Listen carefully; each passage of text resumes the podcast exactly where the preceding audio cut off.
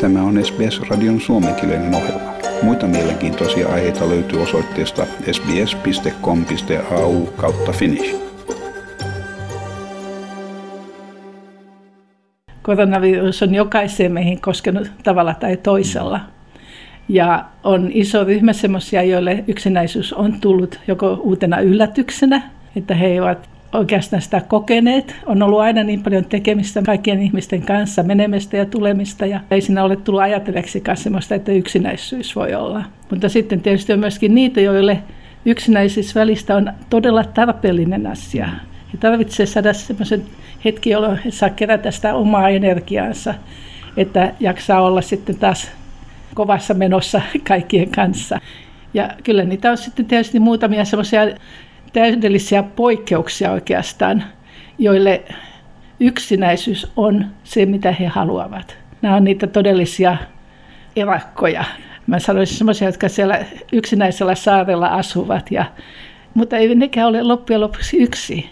Siellä on koko se luonto heidän ympärillään. Siellä on kaikki ne luonnossa olevat asiat. Monet meistä ei sitä edes tajua, että miten tärkeä se luonto meillä on. Jos se on tarpeellista meille, Esimerkiksi joskus ennen vanhaan maanviljoille, jotka ei saanut uutisia jatkuvasti televisiosta, että minkälainen päivä huomenna on, niin heidän pitää osalta lukea se sieltä luonnosta. Meidän ei tarvitse sitä tehdä, mutta me opitaan myöskin silti tätä luontoakin kuuntelemaan ja ymmärtämään, oli ne sitten eläimiä tai ihmisiä tai mitä tahansa.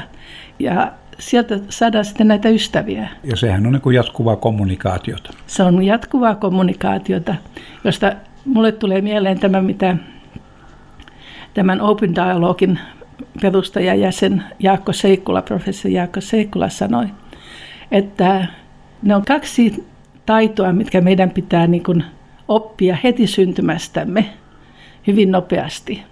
Tai muuten me ei pystytä pysymään hengissä. Ensimmäinen on vetää se ensimmäinen hengenveto. Meidän pitää oppia hengittämään, koska me ei enää hengitetä äidin kautta ja äidin avulla, niin kuin se tapahtui siellä kohdussa. Ja sitten toinen, kaikkein tärkein on dialogia, joka on siis kommunikaatiota, mutta se ei ole pelkästään kommunikaatiota, koska kommunikaatiolla yleensä me ymmärrämme siis puhekieltä, millä me sanoilla vaihdetaan tietoja. Dialogia tai dialogia suomeksi niin se on laajempi. Siihen kuuluu koko tämä meidän elekieli, mitä me sanotaan, mitä me emme sano. Ja jos me vain, äh, niin kuin nyt koronavaikutuksen aikana, kun oli kaikkia näitä rajoituksia, niin että me jouduttiin olemaan kotona tosissaan, mahdollisesti ihan yksin kotona, monta viikkoa. Ja me voitin kyllä puhelimella olla yhteydessä johonkin tai e-maililla tai Zoomilla. Oli näitä mahdollisuuksia olla kommunikaatiossa toisen kanssa. Mutta siellä ei saanut oikein kunnolla sitä dialogiaa, koska sä et näe siellä sitä henkilöä kunnolla. Ja sen ihmisen näkeminen, sen tunteminen, siihen koskeminen, se kaikki vaikuttaa siihen kommunikaatioon, että se on todellista ja täydellistä. Niin ja sehän vaikuttaa hyvinvointiin yleensä. Niin vaikuttaa. Se kaikki vaikuttaa hyvinvointiin. Ja siitä tulee just sitten näihin mielensairauksiin, jotka hmm. alkaa tulla sitä ahdistuneisuutta. Ja sitten kun joku asia oli, mitä mä halusin tehdä, ja mä en sitä oikein kunnolla osannut tehdä, niin sitten siitä jää sellaista painetta päälle, että kuinka se meni noin huonosti. Ja seuraavalla kerralla, kun tulee samantapainen tilaisuus eteen, se meni vähän huonosti, niin heti on se ahdistus yllä siellä. Ja jos sulla ei ole siinä välissä joku niin kuin vähän neuvonut, että te, kokeile näin tehdä, mm. tai nyt on neuvomassa, niin se todennäköisesti menee vieläkin vähän pieleen. Ja niin se ahdistus tulee suuremmaksi, se tulee suuremmaksi. Sieltä tulee ne pelot sieltä taustalta e- esille. Sieltä tulee, stressi tulee suuremmaksi. Se on meidän koko keho itse asiassa, ei vaan aivot on se, joka muistaa ja joka jännittyy, joka on ahdistunut, haluaisi mennä pakoon koko tilannetta. Ja sieltä sitten ne mielenterveysongelmat alkaa tulla. Ja ne muuttuu pahemmiksi ja pahemmiksi. Miten sitten käytännössä tämmöistä yksinäisyyttä sitten vältetään ja kierretään tai korjataan? Ja no tietysti just nämä auttaa tämmöiset internetissä olemiset tai puhelimessa olemiset, kirjoittaa kirjeitä toiselle, joko e-maililla tai ihan postin kautta, vaikka postihan ei kulkenut silloin, että ei, ei. ei sitä voinut käyttää. Mutta onhan sitä sitten niin kuin esimerkiksi puhelin. Mutta siinäkin tulee sitten tämä, että jos sä oot tämmöinen niin kuin ihan yksinäinen ihminen – ei sulla ole siinä oikeastaan ketään, joka rohkaisi sua soittamaan ja sanomaan, että sä voisit soittaa sille ja sille, tai tiedätkö mitä sille mm. kuuluu. Ja siitähän se lähtee sitten, että no en mä ole sitä kuullut mitään. Ja miksi sä soita sille? No eihän sekä ole soittanut mulle, niin miten mä nyt voi sille soittaa? Ja, no niin miksi et sä voi soittaa? Se varmaan on ihan iloinen, jos sä soitat sille ja kokeile, niin mä haluan kuulla. No sanon, soita sinä itse. Ja no jos mä sitten soitan hänen puolestaan, sitten mä saan hänet sinne puhelimeen kanssa vähän ajan kuluttua. Sen jälkeen ne menee sitä juttua vaikka kuinka pitkälti, kun ne loppujen lopuksi pääsivät juttelemaan toistensa kanssa. Ja nehän oli hyviä ystäviä aikaisemmin. Niin. Siinä ne on takaisin hyvässä ystävyydessä sillä silmän täpäyksellä. Niin. se on se aloitteen teko, mikä on se vaikeus. Se on se aloitteen teko, joka on se vaikeus. Ja tietysti sen pitää ottaa se huomioon, että voihan se tietysti niin olla, että se toinen henkilö ei halua puhua sun kanssa. Paiskaa puhelimen heti kiinni, kun kuulee sen äänessä. Ei se, ole, ei se sulle maksa mitään. Ei. Ainakin selvä viesti, että toi ei halua puhua mun kanssa. niin justiin. En soita uudestaan tuolle, mutta soitapa jollekin toiselle. Joo. Ja sitten on just niin kuin esimerkiksi e-mailin tai Facebookin ja Instagramin ja Twitteria ja muita semmoisten kautta niin kuin voi pitää yhteyttä ihmisiin. No miten se on sitten niin kuin tuttava piirissä, jos näkee jonkun, joka saattaa olla vähän ahdistunut ja vähän yksinäinen, niin niin miten sitä niin kuin parhaiten hienovaraisesti nykästään hihasta, että mitä sulle menee? No musta se hihasta nykäseminen just on niin kuin se kuvannollisesti se alkukohta. Niin. Jos sinä nyt on isossa ryhmässä, niin ei sinä oikein voi tietenkään alkaa mitään sanomaan, mutta Kyllä sitä voi niin kuin vähän hienotunteisesti lähestyä hiljaisella äänellä, tuu vähän tänne syrjemmälle ja sitten, että mennäänkö vähän tuonne pihalle juttelemaan Joo. kahdestaan. En mä halua kaikkien kuule jutella. No sä et ole vielä sanonut mitään, että hänestä haluat jutella, niin. vaan että mä haluan sun kanssa jutella jostain. Joo. No sitten kun te pääsette siihen hiljaiseen paikkaan, missä te voitte jutella, niin siitähän sitä on hyvä aloittaa.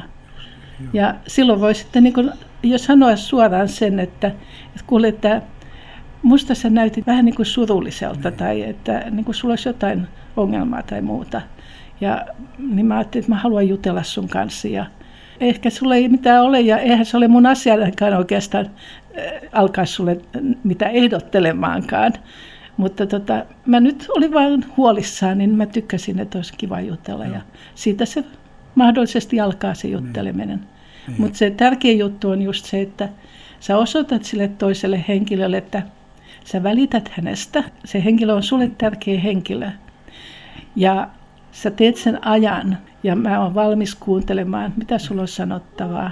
Mä oon valmis koittamaan ymmärtämään, mitä sulla on sanottavaa. Mm. Jos mä voin jotenkin auttaa, niin mä autan. Ja siinä niin kuin luodaan sellainen tilaisuus tälle henkilölle avautua, jos se tuntuu, Joo. että hän haluaa avautua. Niin kuin ystävänä. Ja siinä tulee heti tämä vanha luottamus, mitä meidän välillämme on Joo. ollut sä oot huolissasi hänen hyvinvoinnistaan tai mitä hänellä on mm. mahdollista ongelmaa. Ja, ja sä oot valmis kuuntelemaan. Siinä mikäli... Yksi, siinä on yksinäinen kissa. Joo, siinä on yksinäinen kissa, joka haluaa huomiota myöskin. Se on yleensä riittää, kun sitä vähän sen silittää. Josta tietysti päästään tähän, että eläimet, kotieläimet, niin ne on sitten tavattoman hyviä ystäviä. Ja, koska niihin voi koskettaa – ja niille voi puhua ja neipä hanttiin. Niin, neipä hanttiin. Niille voi puhua. Ja niitä voi sitten kyllä käskeäkin Joo. ja sanoa sille, että en mä nyt halua sun kanssa olla tai jotain Joo. muuta. Ja, eikä ne ota sitä pahemmin nokkiinsakaan. Niin. No, no miten se on sitten semmoiset ihmiset, joilla ei ole saatavilla tämmöistä apua, että ne on yksinäisiä, mutta itsekseen ja ulkopuolista apua ei tarjoudu? Syystä tai toisesta. Miten tämmöistä asiaa voisi hoitaa? Mä sanoisin, että ehkä ensimmäinen, mitä voisi ajatella, on, että onko jotain semmoisia harrastuksia, joista on pitänyt, kun on ollut nuorempi, mutta jotka sitten on jäänyt unhoon syystä tai toisesta. Voisiko semmoista alkaa tekemään uudestaan? Esimerkiksi monet meistä on pitänyt jonkunlaista päiväkirjaa esimerkiksi, tai kirjoitellut päivien tapahtumista joskus, ihan niin kuin itseään varten – tai sitten alkaa kirjoittaa oikeastaan omasta elämästään. Ja siinä vaiheessa sitä niin kuin tietysti kirjoittaa oikeastaan niin kuin itseään varten todennäköisesti. Tai sitten jo heti alusta alkaen alkaa kirjoittaa sitä toisia varten. Niin. No siinä kun kirjoittaa toisia varten, niin sehän on jo tavallaan kommunikaatiota, eikö ole? On. koska sulla on mielessä se toinen henkilö, samalla kun sä kirjoitat tätä, niin siinä tulee tämä yhdessäolo esille. Ja mitä, millainen se henkilö oli sitten ja miten se suhtautuu kaikennäköisiin asioihin, miten se mahdollisesti suhtautuu nyt, kun se kuulee tämmöisistä asioista, joista se ei ehkä koskaan tiennytkään. Ja sitten taas, jos sä ajattelet, että se on tämmöinen vanhempi ihminen, niin se ehkä haluaa kirjoittaa semmoisista asioista, mistä nuorempi polvi ei mitään tiedä. Tai sitten ottaa, niin kuin, niin, että nämä on näitä kirjoitushommia ja kirjoittaa kirjeitä myöskin e-mailia ja semmoisia.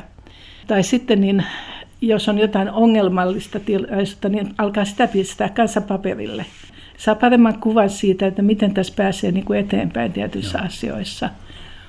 Mutta sitten on taas muunlaisia harrastuksia, jos niin kuin esimerkiksi käsityöt ja valokuvaus. Valokuvaus on sellainen, joka on hyvin mielenkiintoista monille. Ja sä pääset siinä samalla lailla ulos kuin jos on koira ja sä lähdet sitä kävelyttämään. Niin. Ja molemmissa tapauksissa helposti alkaa juttu jonkun toisen ihmisen niin. kanssa, niin. jota sä et edes tunne. Tai sitten saattaa olla sellainen, jonka sä tunnetkin, mutta ne molemmat valokuvaus ja koira tai semmoinen eläin, jonka kanssa sä kävelet, ne helposti vetää toisia puoleen.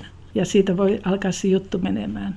Ja sitten taas niin kuin valokuvauksessa, niin siinä on kaikki, jos on semmoinen, joka tykkää itse valokuvauksesta, niin sen tulee niin kuin tämä tekninen puoli myöskin, että mit, mitä sä, millaisista asioista tykkäät kuvata ja noin poispäin, ja mitä niksiä sulla sitten on ja niin poispäin. Kaikkea tämmöistä. Tekemistä on, käytännön juttu on se, että pitää välttää semmoista mökkihöperyyttä ja niin no. keksiä jonkunlaisen keinon niin, liikkua. Niin että, et, et, et, tietysti turvallisesti koronaviruskauden Joo. aikana. Musiikki on toinen sitten kanssa. Se on, siis taiteet yleensä ja musiikki. Piirustaminen, maalaaminen ja soittaminen tai musiikin kuunteleminen.